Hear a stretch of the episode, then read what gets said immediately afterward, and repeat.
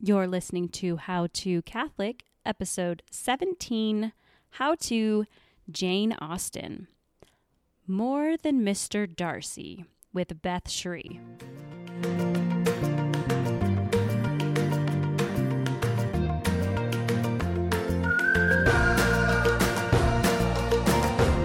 Hey, everybody, this is Lisa Cotter. And I'm Kevin Cotter, and we're your co hosts here at the How to Catholic podcast, where our goal is to help you practically live your Catholic faith with excellence.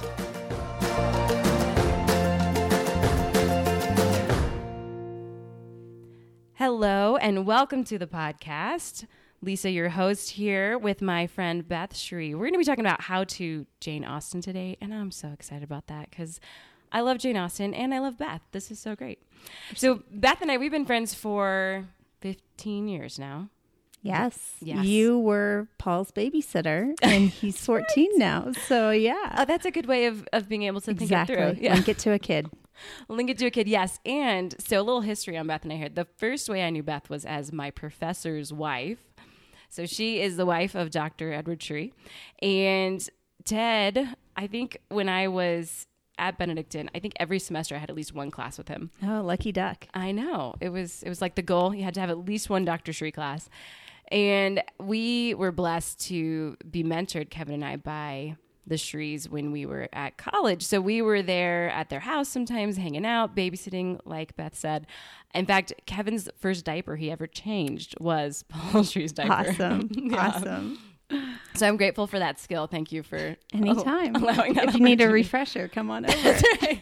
I think we've got it now. So one of my one of my memories, my favorite memories of hanging out at at the Shree House during college was Beth has a deep love for Jane Austen, and she's the first person who introduced me to Jane Austen. I think I I kind of knew who Jane was, but I hadn't really. And shame on me, I was in college by now. Hadn't really heard of Jane Austen. And she had this movie night to watch all five hours of the Colin Firth version of Pride and Prejudice. And I showed up an hour late, which was a huge mistake because I had no idea what was going on. All these characters had been introduced and I was so lost. And then I left early, so I didn't even see the end of the movie. And at that moment, I was like, I don't get it. Why does she love Jane so much? Because I was a little bit lost in the movie and there were too many characters and things. So then finally, it was when I was pregnant with Mary Claire, and my husband actually went down to EWTN to do a show. I, I it was I think the Marion show, maybe right. Was Or that the. Men, Women, Mystery of Love show. Yeah, something. And he was one of the students in the classroom and Dr. Shree's up there teaching and and so he's gone and I'm like 8 months pregnant. And so I'm like I should watch Pride and Prejudice from the beginning. Like I should try this again. And I don't know if it was the pregnancy hormones or what, but I watched all five hours because I was by myself at home, probably on a VHS because we didn't even have internet at home. We were so poor at that time. Kev was in graduate school. And I watched it straight through and I'm like, I get it now. this is Yay. so good. so I finally awesome. finally understood my my Jane Austen. Um, so ever since then, Beth and I have had great conversations about Jane, and I thought, you know, we should just have a podcast on this because there's so much you can draw from Jane and her books and her stories. And Beth Beth is the resident ex- expert here. Um, I want I want you to give a little bit of a sense of your history with Jane, so the listeners kind of understand why you're the perfect woman for this podcast. I just I just love Jane Austen. There's just something about this woman that lived 200 years ago. This year is the 200th anniversary of her death. Oh. Yeah. So if you get to go to England today, I'm really jealous. This year they are doing it up big time. Are they? So there's like Jane events Austen. going oh, on? Yeah. Oh, everywhere. Oh, Oh, that's Yeah. so tempting. So, anyway, high school, I was first introduced to it in my high school um, senior year literature class. We actually went and saw The Sense and Sensibility with Emma Thompson that year. And that was my first introduction. Loved it. Went to the public library, tried to get Pride and Prejudice. It wasn't there. I got busy, It forgot. at the library? I think someone else was wanting it. They need So- more copies. Yes, well, it was Topeka Public Library, so Oh, okay. maybe they didn't have as much. Anyway, um, then it was when I was pregnant with Madeline. excuse me. Um, I went to something similar to what Lisa's experience was. Someone just getting together with the girls, watching the five and a half hour Pride and Prejudice, and I was so hooked. oh my goodness. I think I took the VHS home that day and sat down with Ted the next day and made him watch it with me. Again. Again. I was just so taken in So we're it. talking 11 hours in Yes, like a in one weekend.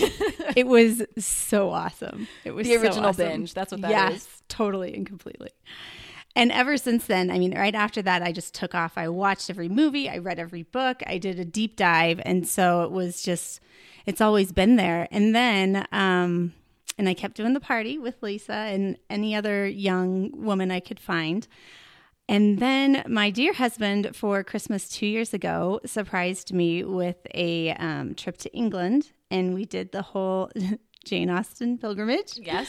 Yes. We visited her home, and we visited Bath, and we visited Winchester, where she's buried, and the places she had stayed in London. And oh, it was wonderful. I would love Christmas to do it again. ever. Yeah, go husband. Oh my husband of the year, right there. Yeah. It's not like I'm taking you to England. It's like I'm taking you to England, like with a purpose. Mm-hmm. Yeah. You know, like uh, so. Oh, yeah.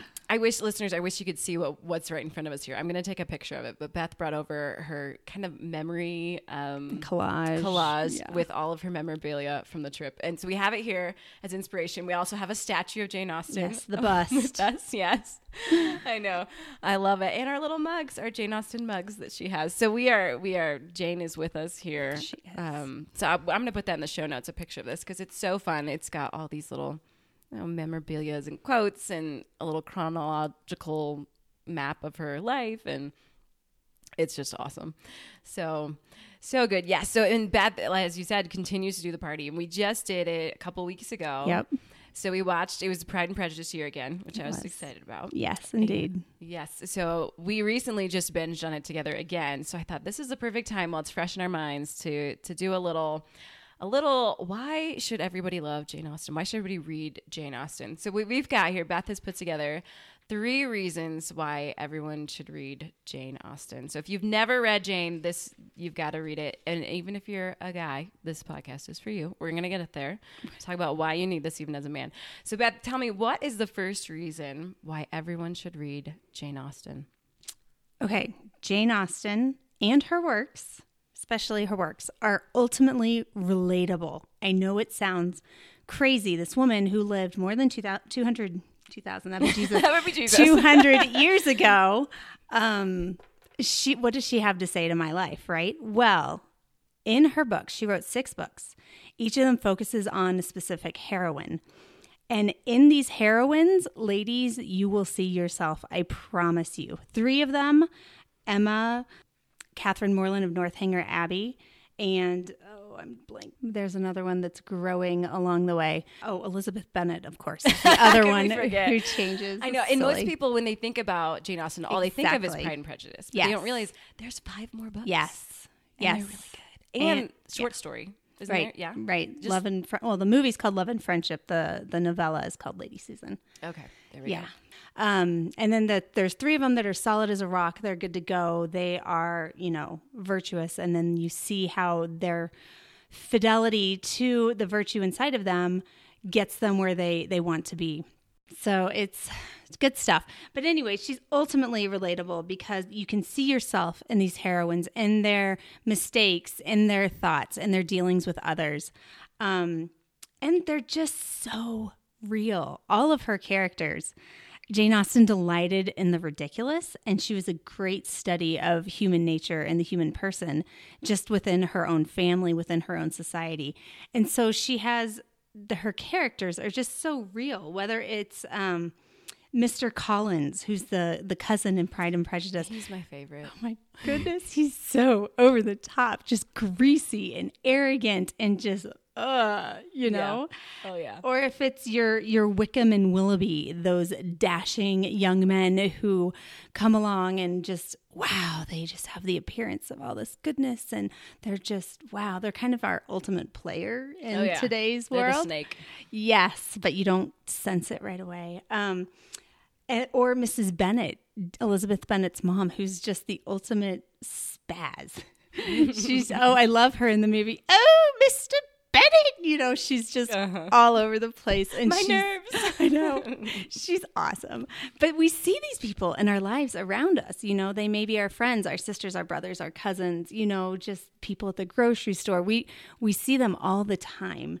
And they really are just just present.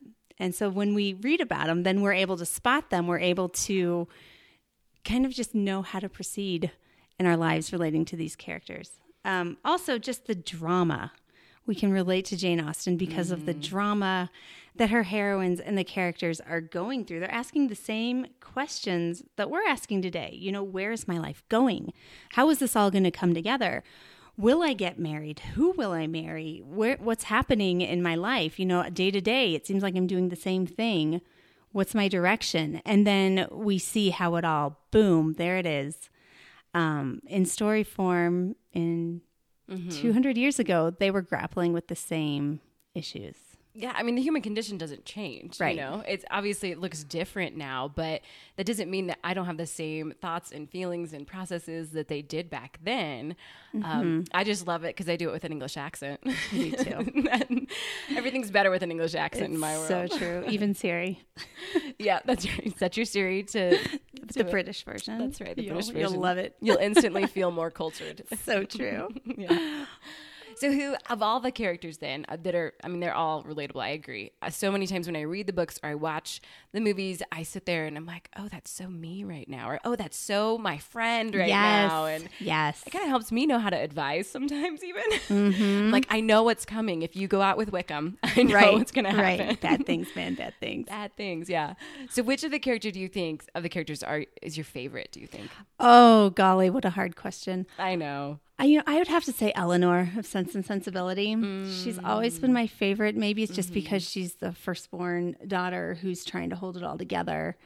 And she's so patient yet so strong. And mm-hmm. she doesn't really doesn't know how it's all going to work out because her her brother didn't step up and do what he was supposed to do and mm-hmm. her mom and her sisters are feeling the consequences of it. And then she falls in love with someone and looks like it's going well but then it doesn't and she doesn't know why but she still just keeps plugging along. Mm-hmm. And i'm not going to spoil it but it's mm-hmm. awesome. Yes. I just love elinor Yeah, and I, what I what I love about Jane Austen as well, I feel like a lot of modern chick flicks you can kind of predict the end, but Jane, the first time I read through them, like she had me on my toes. Yes. like I really thought like, oh, and she's gonna marry that person, and then you're like, what? Wait, no, Right. what is going on? right Yeah, so it, it's a fun read because you can't just predict the end, and so mm-hmm. we don't want to give the ends away because we want you to go read right them. right absolutely but i will say my first experience in watching the pride and prejudice long version i was shocked Yeah, at, at the mid yeah. i'm not going to spoil it but it's the end of episode three oh, i was just as surprised as elizabeth bennet was yeah, i really was i did not see it coming Yes. Oh, and I love that because it's I not very often that you you get that sensation, and which is why I'm so sad. There's only six books because I'm like, i know I can never, you know, I can never go back. I, can I never, know. Like, have that initial experience of a Jane Austen um, novel. So, what do you do? Okay, so reason number one, it's relatable, and I totally agree. I totally agree. We can all put ourselves in those stories, and the power of story, I think, is something that we don't often think about. But to be able to read through a story, put yourself in there, it just helps us to understand our own lives and comprehend. So that is reason number one why you and everyone should read Jane Austen. Okay, so what is reason number two? number two is because they are oozing with virtue So many of her characters, you can just see when they're doing something virtuous, when they're not doing something virtuous, just how it all kind of comes back together.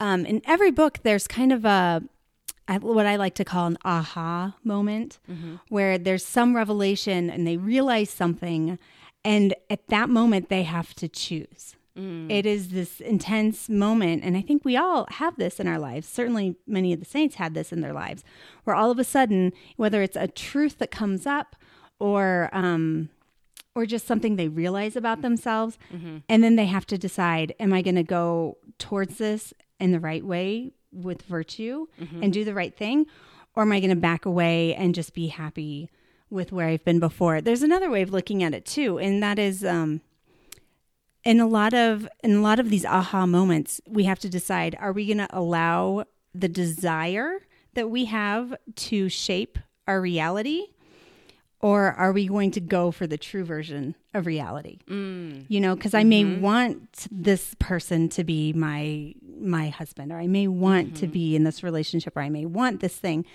But at a certain point, things become revealed to you. You have to decide: am, Is that true? Is that good? Is that beautiful? Is that what I'm going to go for, Yeah. or am I going to settle for a counterfeit? Uh huh. Yeah, like you can like get the like lesser twisted version, Right. That's not as as good, um, Right. Or sometimes not even good at all, right and two just how her heroines all are presented with difficulties i mean being being a woman in england 200 years ago you didn't have the options and opportunities that we have today.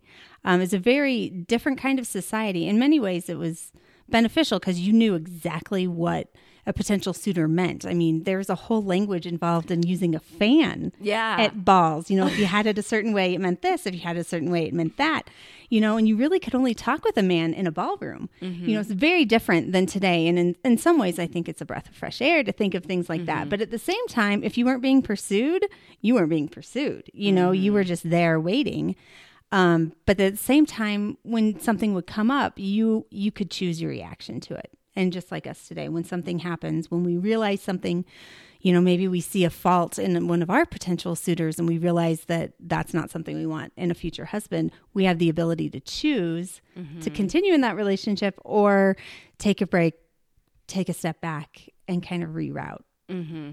Yeah, I think I sometimes romanticize that era a little bit when it comes Yes. to dating and relationships. I'm like, oh, it just looks so easy. Like you just went to a party and somebody was like, I'm gonna risk asking you to dance with me, you know, and like, and, you know, they just kind of showed up at your house to call, and now it's a lot of ambiguity, a lot of ooh, confusion. But I, I think both of them have their drawbacks and both of them have their Right. positives, and so Right. but the human condition stays the same. You know, the heart still has its same experiences, and um, so yeah, I I think I have to kind of remind myself sometimes it probably wasn't as um, perfect as I try to imagine Right. that it was. So how do we how do we learn from that, and how do we live in that now in this era right now? Right. So, so okay, there's something interesting too. You mentioned one time um, about the feminine genius and how that fits into all of this virtue. Can you talk a little bit about that? Sure. Well, um, feminine genius. Yeah, what is that? We should probably explain that. Um, a feminine genius, at least, and I, granted, I am not as well studied as I think you are and my husband are on JP2 and, and all of his wonderful gems that he's left us. But to make the world more of a human place and to keep the world from falling, um, the, the Austen heroines, and I would likewise say all women, have this innate ability to just kind of be holding the reins on you know what is acceptable in our society. And so by by um by kind of keeping keeping things where they're supposed to be. Um, for instance like i mentioned before in sense and sensibility Elinor and Marianne's brother did not live up to what he was supposed to be doing. I won't spoil too much of it because it's in the very beginning of the novel.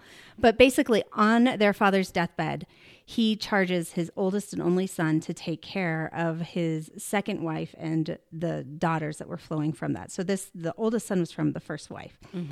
Um, and so the oldest one, John Dashwood, is like, oh, sure, I can do that. No problem. He's inheriting everything. He's inheriting the estate, the money, the wealth, the land, everything, um, the title. But then his wife, Fanny, oh, she's one of those people you love to hate, was just like, no, your father didn't mean to give them that much money. No, no, no. Your fa- no, I think you're being too generous and talks him down basically to a occasional gift of meat or game, you know, and, and it just, Every woman's dream. I know. Oh, it's so sad. It is. So so Elinor, in so many respo- so many respects in the novel itself, um, is still treating him with what he is due as her brother and as a sort of protector, but mm-hmm. he's not their beneficiary. He's not the one who's really invested in them. Um, but just the way that she treats him mm-hmm. always kind of pricks his conscience a little bit. Mm-hmm. He he always kind of and but then he he he's such a, a weak character in the end in terms of his virtuous strength that he always kind of backslides a little bit and and, and is able to talk himself out of what he should have done and justify it in his mind. Um, and for all you Janeites out there, you may be thinking, oh, you're reading a little bit too much into this, but that's just my own take. All of this is my own take. I do not purport to be a literary that's expert I- here, but I do adore Jane Austen. Yes, but that's what I love about it is that you can so deeply think Yes. about it, and you Yes. can come pull out the virtues, full out, pull out the way. I mean, so many of her characters embody the feminine genius. Yes. And we need examples. Mm-hmm. We desperately need examples. And I know when I watch the movies, it challenges me personally because I'm like, oh, I would not have handled that situation like that. Like, Totally. I totally would have gone off on them, or I would have, you know, Yeah. I it just I would not have held my composure. I would not Mm-hmm. have taken the higher road, and it's just beautiful to see their. um I don't know if restraint is the right word, but you know, they're properly that emotions, right? They happen to us Right. like passions they happen to us but it's beautiful to see how they don't allow those emotions passions to get twisted and instead they can use it and direct it in a way that is so virtuous and i just learn a lot and i think oh yeah i could do better on that couldn't i So true. I mean, really, Jane Austen's works are the virtues in the flesh. Mm-hmm. We we've heard, we don't know for sure, obviously, but in her childhood, she had free reign in her father's library. Her father was a clergyman, mm. so she was homeschooled. She did go away to school for a couple years, but mm-hmm. essentially not exactly as we would know it today, homeschooled. But Right. she, um, we know that she likely read Thomas Aquinas. She likely was very familiar with Shakespeare. You know, all the things that she took in in her youth can't come out in her writings, mm. but not in a flashy way. She was a, a mm-hmm. very devout Christian. Mm. But do we see that like overtly in her novels? Maybe in some clergymen, for better or for worse, you know. But mr collins she probably knew Right. a mr collins or two exactly, I mean, with her father being a clergyman, of course she did. Uh-huh. In fact, some people criticize her for her her some of her portrayals of the clergyman, but they're not all bad. Edmund in Mm-hmm. um, Mansfield Park is a very good good clergyman. So they're they are there, but they're just wow. Just the world she painted. I mean, Mm-hmm. we really you really feel like you can just walk right into it. And there's some movies, Lost in Austen, where you the, the character jumps in there. I think that's a really funny movie, but oh, i not haven't heard of that one yeah, it's a little goofy, but but it, it serves a point. You know what I Uh-huh. mean? That there is you you just real really feel like you can learn from these characters, relate to them, and just Mm-hmm. yeah, they're like your sisters, your your buddies you talk with, Yeah. you turn yeah, to. Yeah, and like she wasn't overtly Christian, like in the way that she talked, uh, you know, in her novels. Like you don't get that, but it still points to what is good and true and beautiful. Yes. and that can't help but point back to to Jesus and to our Lord. You know, so Mm-hmm. that's what I, I love about it is you can.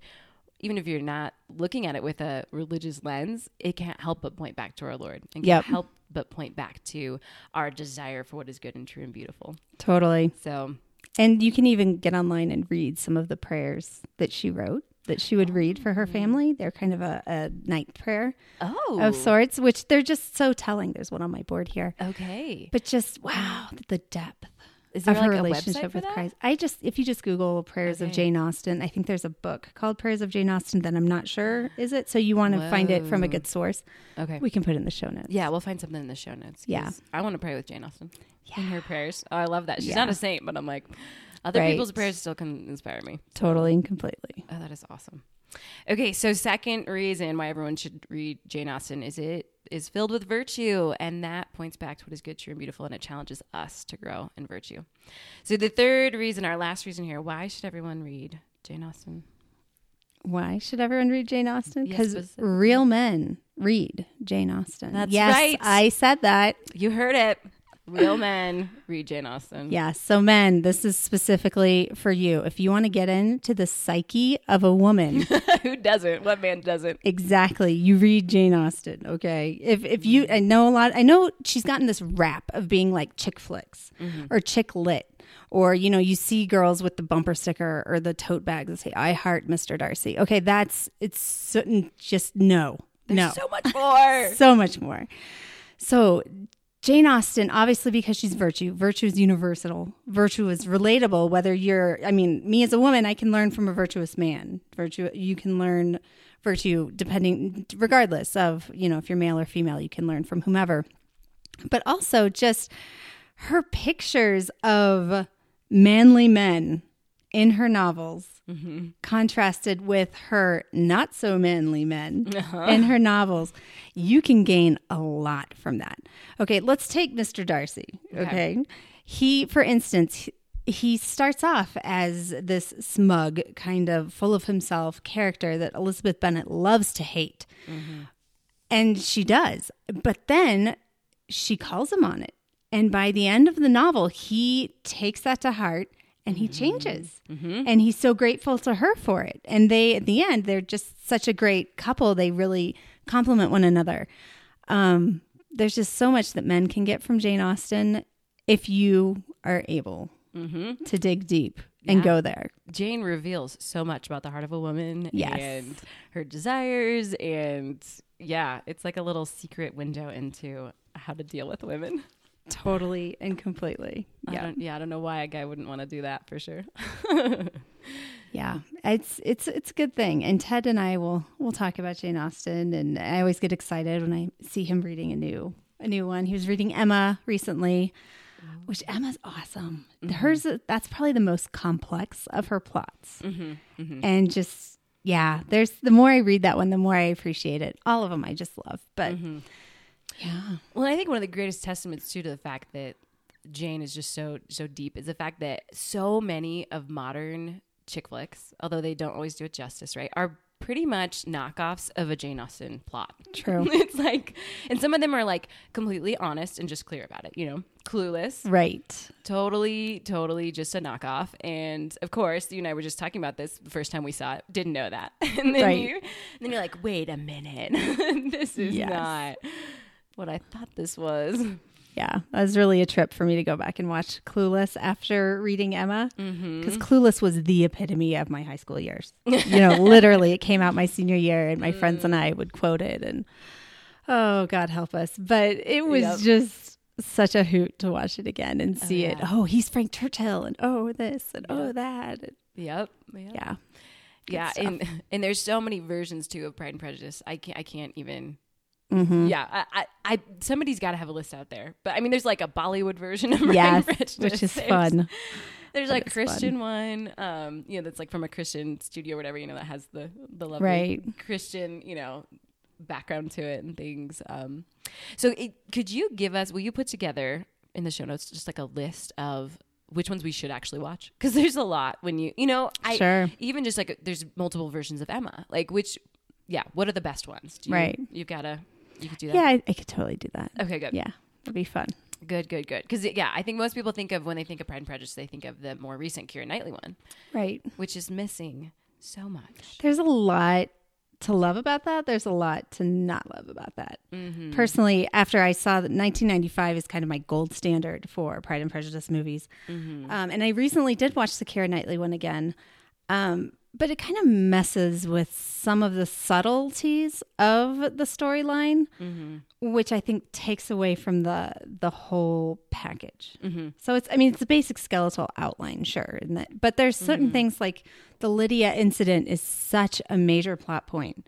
I mean, that's kind of the the hinge, the crux of of so much of what happens, and that's maybe two minutes Yeah. In Yeah. the Keira Knightley version. Yeah, it's kind of like, oh, Lydia, like, well, we knew she was that, you know? it's like, moving on. right, right, like, right. Do you know what that meant for, like, for the rest of the sisters and what that meant for Right. Mr. Darcy and his involvement? And, Yes. You know, you miss all that. totally. You totally miss all So that. maybe you folks, you'll have to listen to this podcast, watch a good one, and come back and listen again. yes, it'll make more sense to you for sure. Totally. Good, good. Okay, I'm excited for that list myself. Um, so we'll get some movie recommendations up there um, for you uh, in the show notes.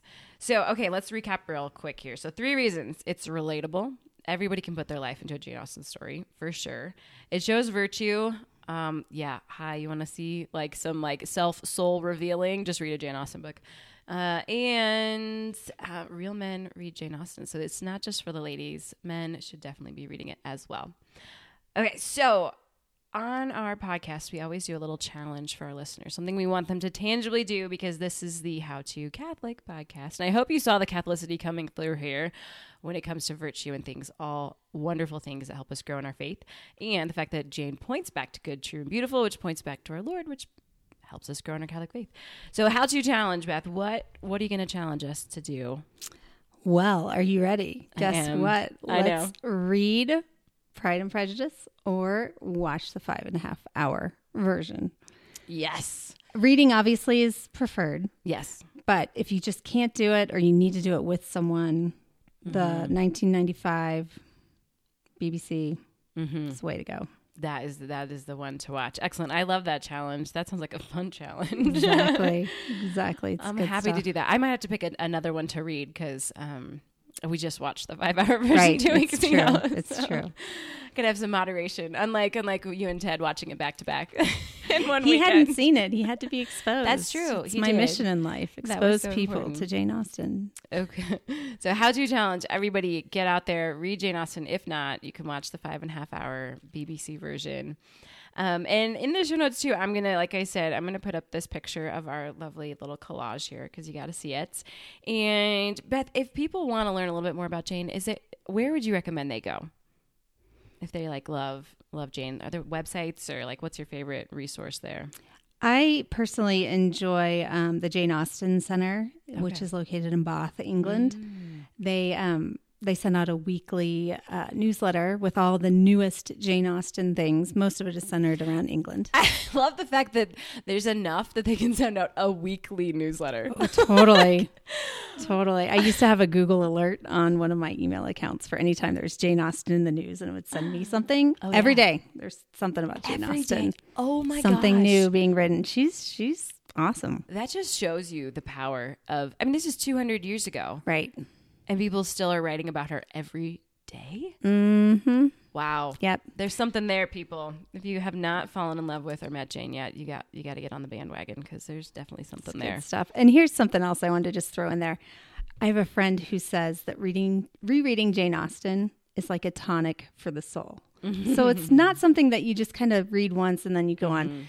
For me, especially being a wife, mom of eight, something about just getting into it again it just mm-hmm. does something to me. You mm-hmm. know, it's mm-hmm. it's not just pure escapism. It's it's going somewhere with a purpose where I can glean and learn and then bring it back. Mm, I love that. Not escapism. I agree. Yes. I agree because you certainly can binge, uh, even as a reader. Like my daughter's a voracious reader, right? Yes. She could just read. It's a, which it seems weird to be like, it's reading. Isn't that good for you? Yes, but like she just kind of gets lost in in stuff sometimes in a way that you know you have to like bring her back.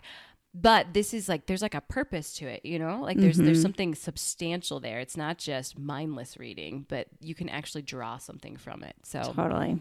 All right, y'all. You got to get out there. You got to read read your Jane if you have not yet. I really hope this podcast has encouraged you to do so because it will change your life for the better. You can't say that about very many uh, authors, but Jane definitely life changer. All right, Beth. Thanks so much for being on the show today. This was so fun. Yeah. Thanks for having me, Lisa. hmm All right, God bless everybody, and we will uh, we'll catch you on the next episode. Hey, thanks for listening to the podcast today. We are so honored that you've given us your time. Show notes for this episode can be found at madetomagnify.com, and you can connect with me on Twitter at Kevin R. Cotter and Lisa on Twitter and Instagram at Lisa Ann Cotter. That's Ann with no E. We'd love to hear from you there with any questions, comments, or suggestions for topics or guests. And would you do us a quick favor? If you've enjoyed today's episode, would you head on over to iTunes and rate the show for us? This helps us get the podcast out there to those who are looking for a show just like this. Until next time, be saints. It's worth it.